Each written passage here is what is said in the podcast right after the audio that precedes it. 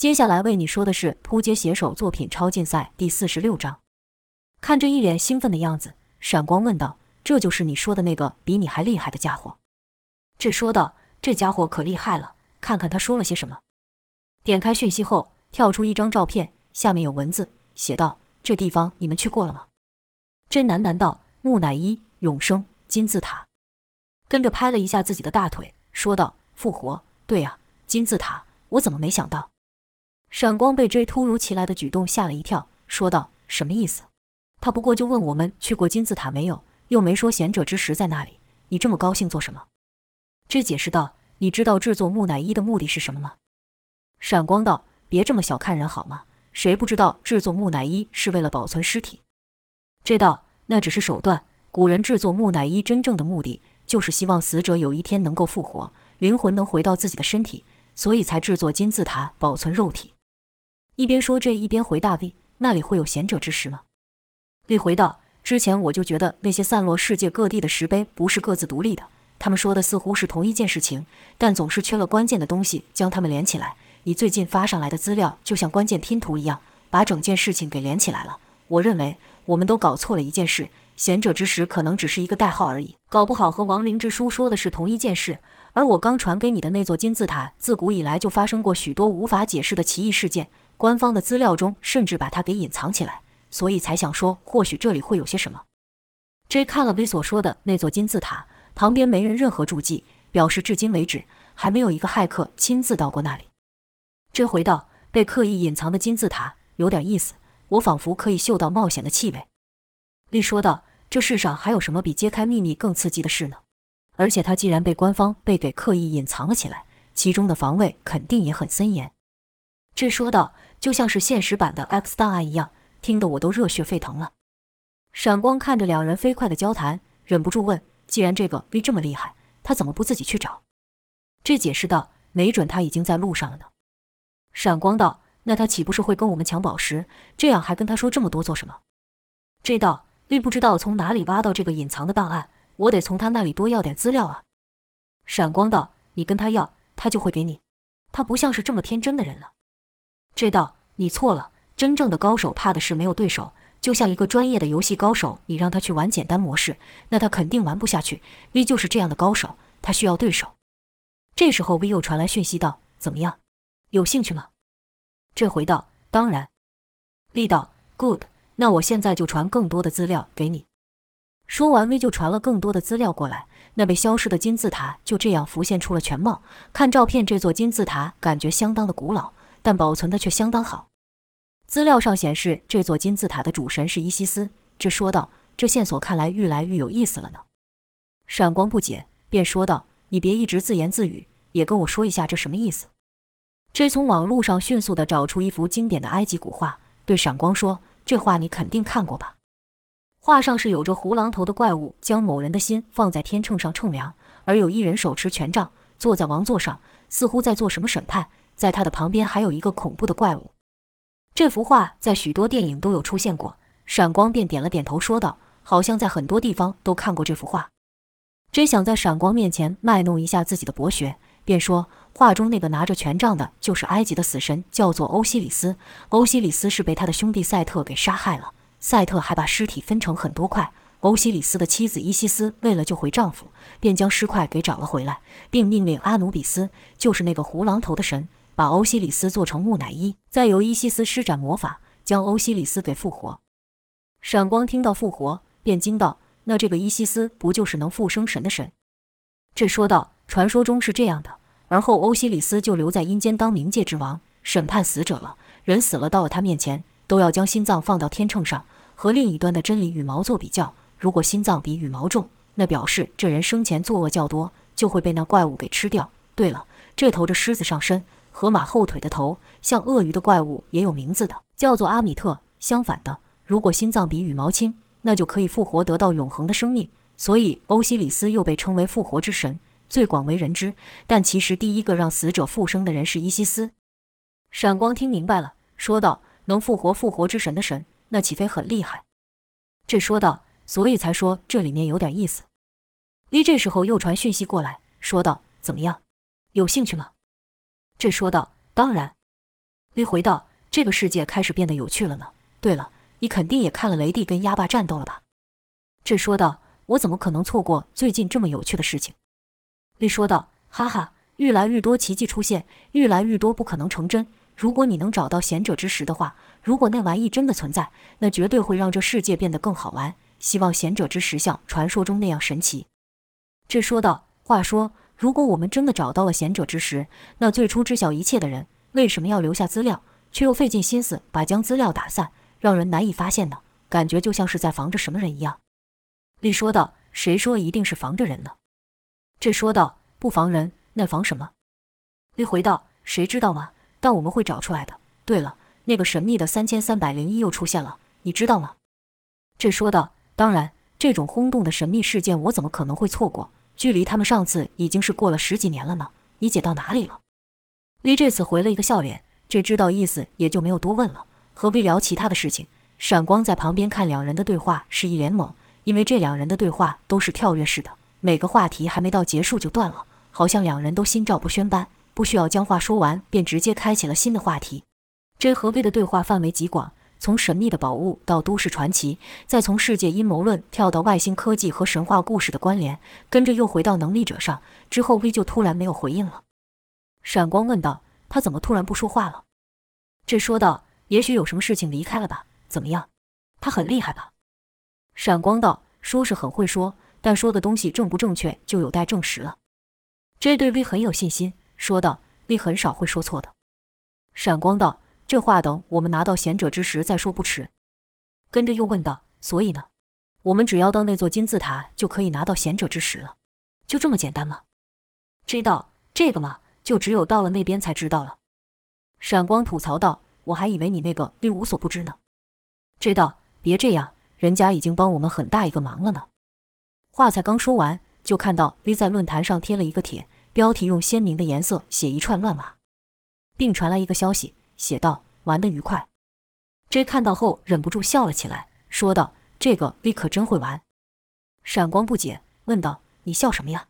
这不就是一堆没有意义的乱码吗？”J 解释道：“不是乱码，这是一段加密的文字，说穿了也没什么，就是错位解读而已。以为的这段讯息。”就是把每个字母都往后错三的位置，也就说明明想打的字母是他却故意打成了 D。所以要了解这段乱码真正的意思，就是把每个字都往前推三个偏移。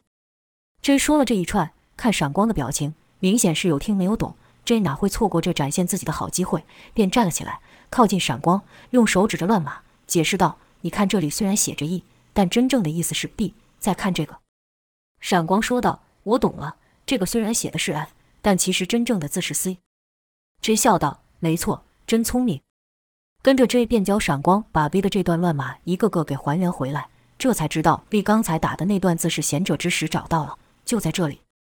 闪光高兴自己也能破解密码，而后就觉得不对，惊道：“他怎么能把我们的东西公开？你快点叫他把那讯息撤掉。”这说道：“他是不可能把讯息撤掉的，就像我之前说的，在这个世界里的资讯都是共享的。”闪光看着那条讯息下面的回复数量飞快增长，好些人说要去一探究竟，甚至有人说别和他抢，不然就杀了他。还有人直接开价，说谁能把贤者之石带给他，要钱给钱，要人给人，总之说什么的人都有。闪光道：“这这个 V 不是在给我们捣乱吗？”真先是喃喃道：“V 这家伙直接把任务调到困难程度了呢，这下真的刺激了。放心吧，你觉得那些家伙会是向大哥的对手吗？来几个不都白给？”闪光道：“向大哥是很强，没错，但也别忘了，有像塞巴斯汀那种知道自己不是向大哥对手便用下毒的手段，现在又冒出什么无限军团，专门搞偷袭的。像大哥再强也无法应付这些小人啊。”这道，所以才能叫做困难程度吗？你想啊，贤者之石这千古之谜，要是这么容易就被破了，你不觉得怪怪的吗？闪光道：“这么说也是有点道理了。”跟着又问道：“对了，你们刚说的三千三百零一？”又是什么？真眯着眼看着闪光，笑道：“怎么开始对我们黑客界感兴趣了吗？”闪光道：“要说就说，不说拉倒。”这道：“叔叔说，你想知道的一切我都说，我哪里敢瞒你？”闪光道：“紧张什么？我又不像雷莎有心电感应的能力，你要不说或是说假的，我也不会知道。”J 突然收起笑脸，认真道：“我对你是真的。”面对 J 趁乱告白。闪光脸不由自主地红了起来，羞道：“我问的是三千三百零一。”这看闪光对自己的反应明显比一开始好了很多，心里也是高兴，便道：“对对对，三千三百零一。”而后就在飞快地敲打键盘，闪光就看荧幕不断的切换，最后停在一段黑底白字的文字上，上面写的是：“我们正在寻找超高智商的人，为了能够找到我们需要的人，我们设计了一些谜题。这段讯息里面就隐藏了一个，如果你有能力找到他，他将引导你找到我们。我们非常期待能够通过所有测试的人，祝你好运。”下面署名写着三千三百零一。闪光看完后问：“这段文字很正常啊，隐藏了什么讯息？难不成也是加密过的？”这说道：“聪明。”这下闪光的好奇心被勾起来了，说道：“快跟我说说。”这道：“这个解密就稍微复杂了一些。”跟着就和刚刚一样，教闪光解码，得到了一个网址。输入网址后，出现一个乌龟的图片，旁边写道：“你怎么来到这里了？看来你是很难找到答案了。”闪光失望道：“怎么错了？”这道：“假的呢，我们没错。”闪光道：“怎么没错？上面不都写了吗？”这道：“骗人的呢，这里要和刚才一样，用另一个软体来打开，才看得到真正的信息。”在经过这的一番操作后，那图片就变了，又变成了黑底白字的文字，只是文字部分少了，出现了不少数字。闪光自然又看不明白了，说道：“这些数字肯定不简单，一定又是什么密码，对吧？”这笑道：“学得很快啊！”跟着又是一番操作后，出现一本老书。闪光奇道：“怎么跑出一本书来这道：“这就要用到刚刚那个数字去解密了。把那些数字对照着古书解密，全部解码出来后是一段文字，意思是叫他们打一个电话。”闪光是愈来愈有兴趣了，说道：“出现了，快打这电话。”这便照着上面的号码打过去，是一段语音：“很高兴你走到了这一步，接下来你需要三个质数。”其中一个就是三千三百零一，还有两个你已经看过了。找到他们，你就会得到更进一步的讯息。祝你好运。闪光道：“这又是什么意思？”这想了想，手又飞快地在键盘上敲打，跟着就看着，沉思一会后说道：“原来你藏在这里啊！”画面停留在之前出现过的乌龟图片上，可闪光看上面根本没有数字啊，便说道：“这哪里有数字了？”这解释道：“这张照片的长和宽的两个像素正好就是质数。”这把这三个数字相乘，得到一串数字。这把它当成网址去访问，出现了一个黑底白色的蝉的图案，有一段文字写道：“耐心是一种美德。”旁边还有一个正在倒数的时间。闪光也跟着念道：“耐心是一种美德，又是什么意思？难道是要我们等到倒数时间到了，才会出现下一个线索吗？”知道，看来是这样的。你肯定是早就解到的这一步，才有空帮我们解贤者之石的谜题吧？闪光道：“真可惜。”还以为会发现什么大秘密呢？真的除了等待就没别的办法了吗？这道耐心是种美德吗？只能等了。闪光又问道：“这个三千三百零一到底是什么呀？你说之前也出现过，你有走到最后那一步吗？”这道他神秘的很，许久才出现一次，到现在都是一团谜，没人知道他的目的。他是一个人还是一个组织？把他当成黑客界的贤者之石也不为过。闪光又问：“那边呢？”进去三千三百零一了吗？这道如果是他的话，或许能成功解谜。可现在他也还在解谜，那就表示他的年纪肯定不大。所以上次三千三百零一出现时，他也没有参与到。闪光道：“说不定他就是一个小鬼呢。”这道很可能啊，毕竟这东西不像一般运动，像是篮球讲求身体素质，这玩意靠的是脑子。只要有电脑，小孩跟大人的起跑点是一样的。很多小黑客比我还厉害呢。两人正说话的时候，卢卡斯跑了过来，问道：“怎么样？是不是有好消息了？刚听到你尖叫了。”闪光道：“耳朵真利啊！你这的黑客朋友找出了一个位置，说贤者之石可能在那里。”听到这，卢卡斯大叫起来：“真的假的？你怎么不早说？”闪光道：“也就几分钟前的事情而已，我还来不及说，你就凑过来了。”卢卡斯道：“那我去把其他人找来。”没多久，向武等人都来了。这把事情说了一遍后，把 V 传来的金字塔图片秀了出来，说道：“贤者之石可能就在这里。”盖瑞道：“那我们就赶紧过去啊，还等什么？”闪光道：“那个 V 还送了一件礼物给我们呢。”盖瑞问道：“什么礼物？”闪光道：“他把这件事情公布了，现在不知道有多少人也正往那去。”卢卡斯笑道：“那些人哪里会是我们的对手？”向武道：“除了这个金字塔外，还有其他的信息吗？这道没有了，光是找到这被隐藏的金字塔就很不容易了。向武道，看来剩下的事只能随机应变了。雷莎道，我隐约觉得事情不会这么顺利。雷莎的第六感一向很准。克罗伊道，没事的，不管发生事，我们都会一起面对。盖瑞道，那还等什么？走吧，有你在，谁能比我们更快到呢？向武道，闪光，莫里斯，这次还麻烦你们留守了。这里是我们的基地，保护基地的任务可不比我们轻松，尤其现在又冒出了叫无限军团家伙。两人都点头答应，说道：“放心，交给我们吧。”而后向武对克罗伊点了点头，克罗伊便施展能力，开启了传送门。没一会，向武等人就都消失了。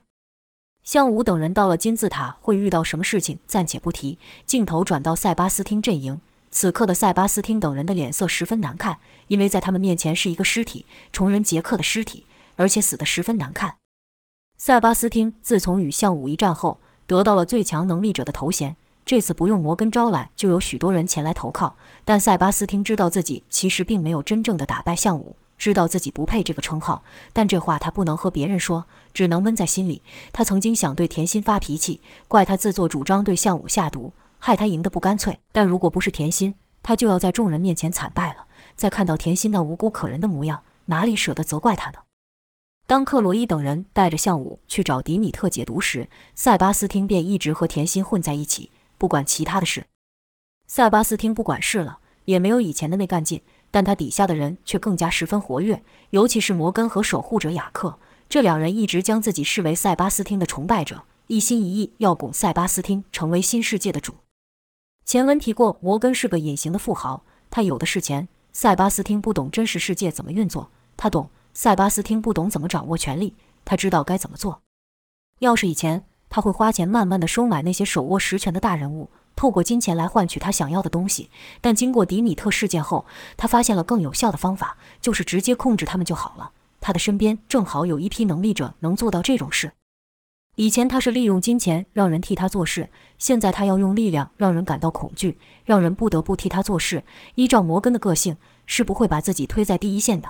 加上他认为这个荣耀是属他的主人塞巴斯汀的，他不能抢走这份光环，于是他便思考着该怎么样实现计划。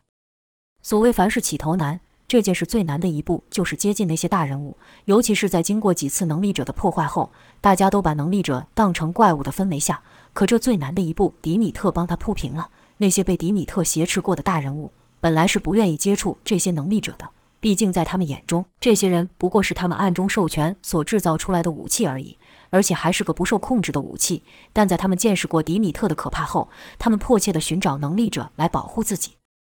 但这些大人物们也不敢公开说他们需要超能力者的保护，所以这一切都是在台面下进行，连科特也不知道。当然，这其中也有大人物们不像以前那般相信科特的原因存在。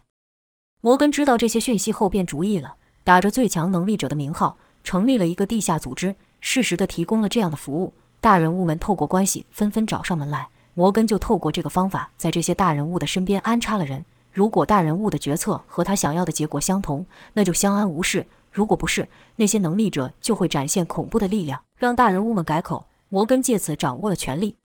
当大人物意识到自己是引狼入室的时候，便想要反抗。毕竟他们能做到现在这个地位，没一个人是吃素的。他们悄悄地联络上了科特，科特便派出无限军团的人去解决那些能力者。一般能力者不需要用上无限军团。派出类似袭击梅林的持刀者或是拿枪人就够了，但如果是塞巴斯汀原本的团队，像是虫人这种等级的话，情况就不一样了。虫人负责的也不是一般大人物，科特为了确保大人物的安全，便派出了无限军团之一的陷阱高手铜王。铜王接到命令后，只是说了声“抓虫子啊”，这任务会不会太容易了？怎么不让我直接把那叫雷帝家伙给抓回来？无限军团的首领王健说，在看过他和特殊体的战斗后。我都不敢说能打得过他。童王道：“我和你们又不一样，我靠的不是武力，靠的是脑力。”艾丽塔道：“你以为跟敌人面对面的战斗不需要动脑吗？”童王道：“面对面战斗我也可以啊，只是敌人到我面前的时候，估计早就受到重伤了，这才叫做高等级的战斗，简直是就是艺术。”王健说道：“对手是虫人，你可别大意，他可是非常残忍的家伙。”光剑也说道。那些家伙既然能打赢特殊体的团队，劝你是小心点好。光剑对于差点败给梅林的事情还心有余悸。童王道：“你们都太大惊小怪了，说到底就是一只虫而已。”科特道：“这可不是游戏，这次关乎大人物对我的信任，你一定要打败那家伙。要是输了，你就死定了。”童王道：“怎么？要是我输了，你会派人做掉我吗？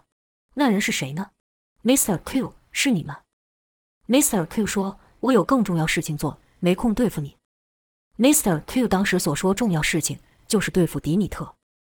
科特见童王没把自己的话当一回事，脸立刻沉了下来，说道：“我可不是在跟你开玩笑。你要是输了，你的下场就是死。”在经历过地堡事件后，科特不会再允许自己招来的人不听话了。听到科特这样说，无限军团中最神秘的一人黑侠把头转了过来，对着童王。这个黑侠不知道是什么来头。没听过杀手界或是佣兵界有这一号人物，他全身都穿着量身打造的黑色轻甲，连头也都罩住，眼睛也不露出来，自始至终都没有人听他说过一个字，却又给人一种强大的压迫感。童王道：“看什么看，怪里怪气的家伙。”童王嘴上虽是这么说，但直觉告诉他，无限军团中最危险的就是这个人。跟着又对科特说：“放心吧，我会解决掉那只虫子的。”然后就径自离开了会议室。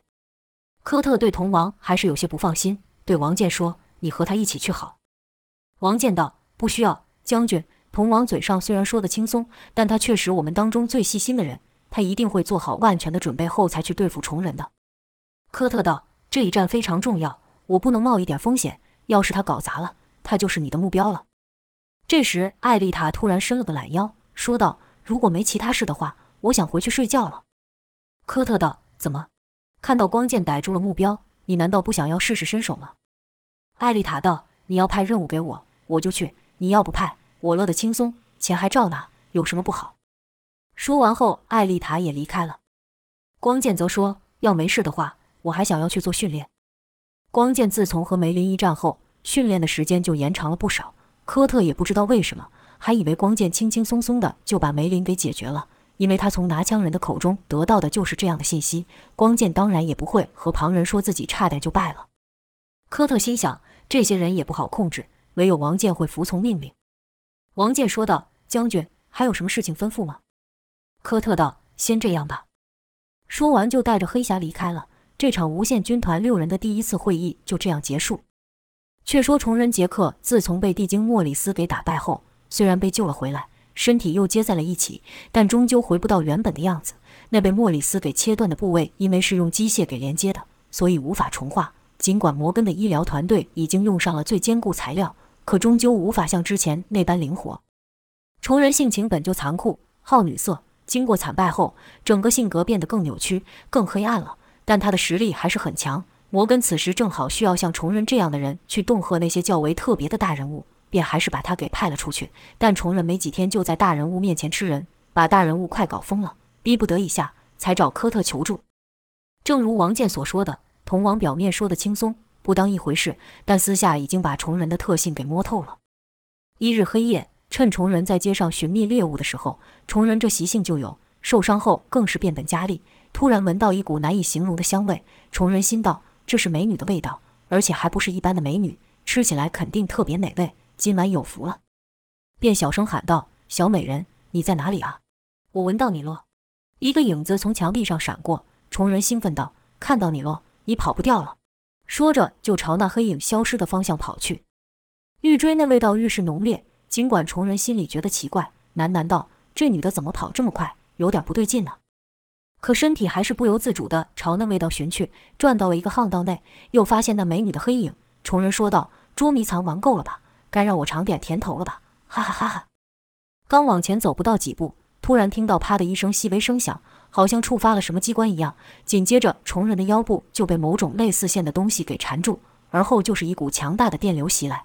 虫人一心只想要追到美女，根本没有预料到会有陷阱，是毫无防备，全身被电得剧烈颤抖，而后倒在了地上。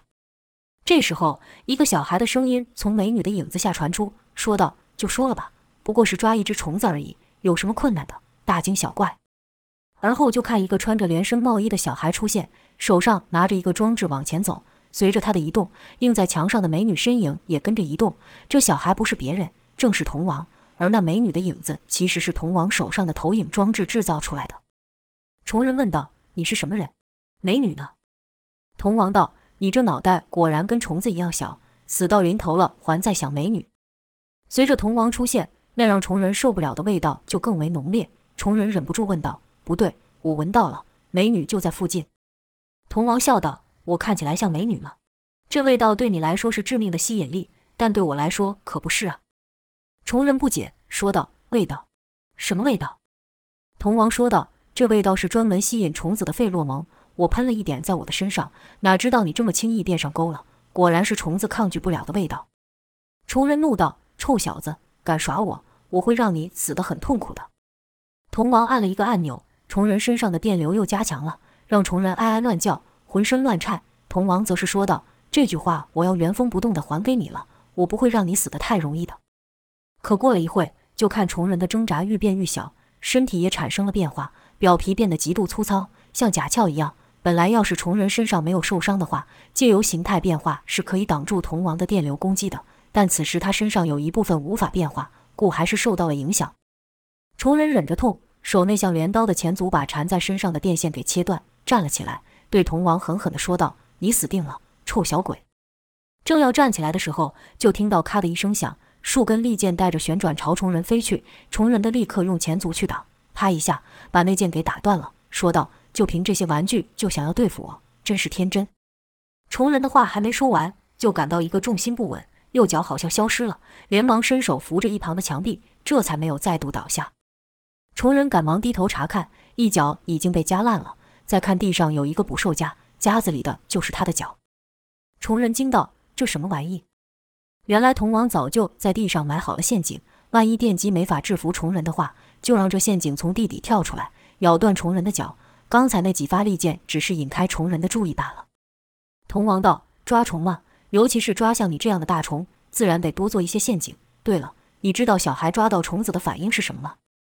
虫人现在哪有心情回答童王的问题，童王便自顾自地说下去：“刚开始呢，会觉得害怕和恶心。”心想：这世界怎么会有东西长成这样，像外星来的一样？在确认虫子无法伤害自己后，便会忍不住想把它的身体拆开来，看看里面到底是什么东西，看看这外星生物少了一腿或是少一截身体还能不能活？目前看来是还能活呀！虫人喊道：“我是人啊，臭小鬼！”童王故作惊讶：“你是人啊？还真是看不出来呢。”虫人看了看四周环境，心想：这道狭小，虽然少了一角。但我用前足也能爬到臭小鬼面前，到时候看是谁拆开谁。打定主意后，虫人挥动镰刀切断了那个已经没用的断脚，跟着利用三足插到墙上，朝童王爬来。童王道：“小心墙上的陷阱啊！”虫人一听，不由自主地停了下来。果然看到前面的墙上布满了细线，心想：这又是什么东西？也就是这一瞬间，又有数支利箭射来，虫人用前足快速挥动，将利箭给打飞。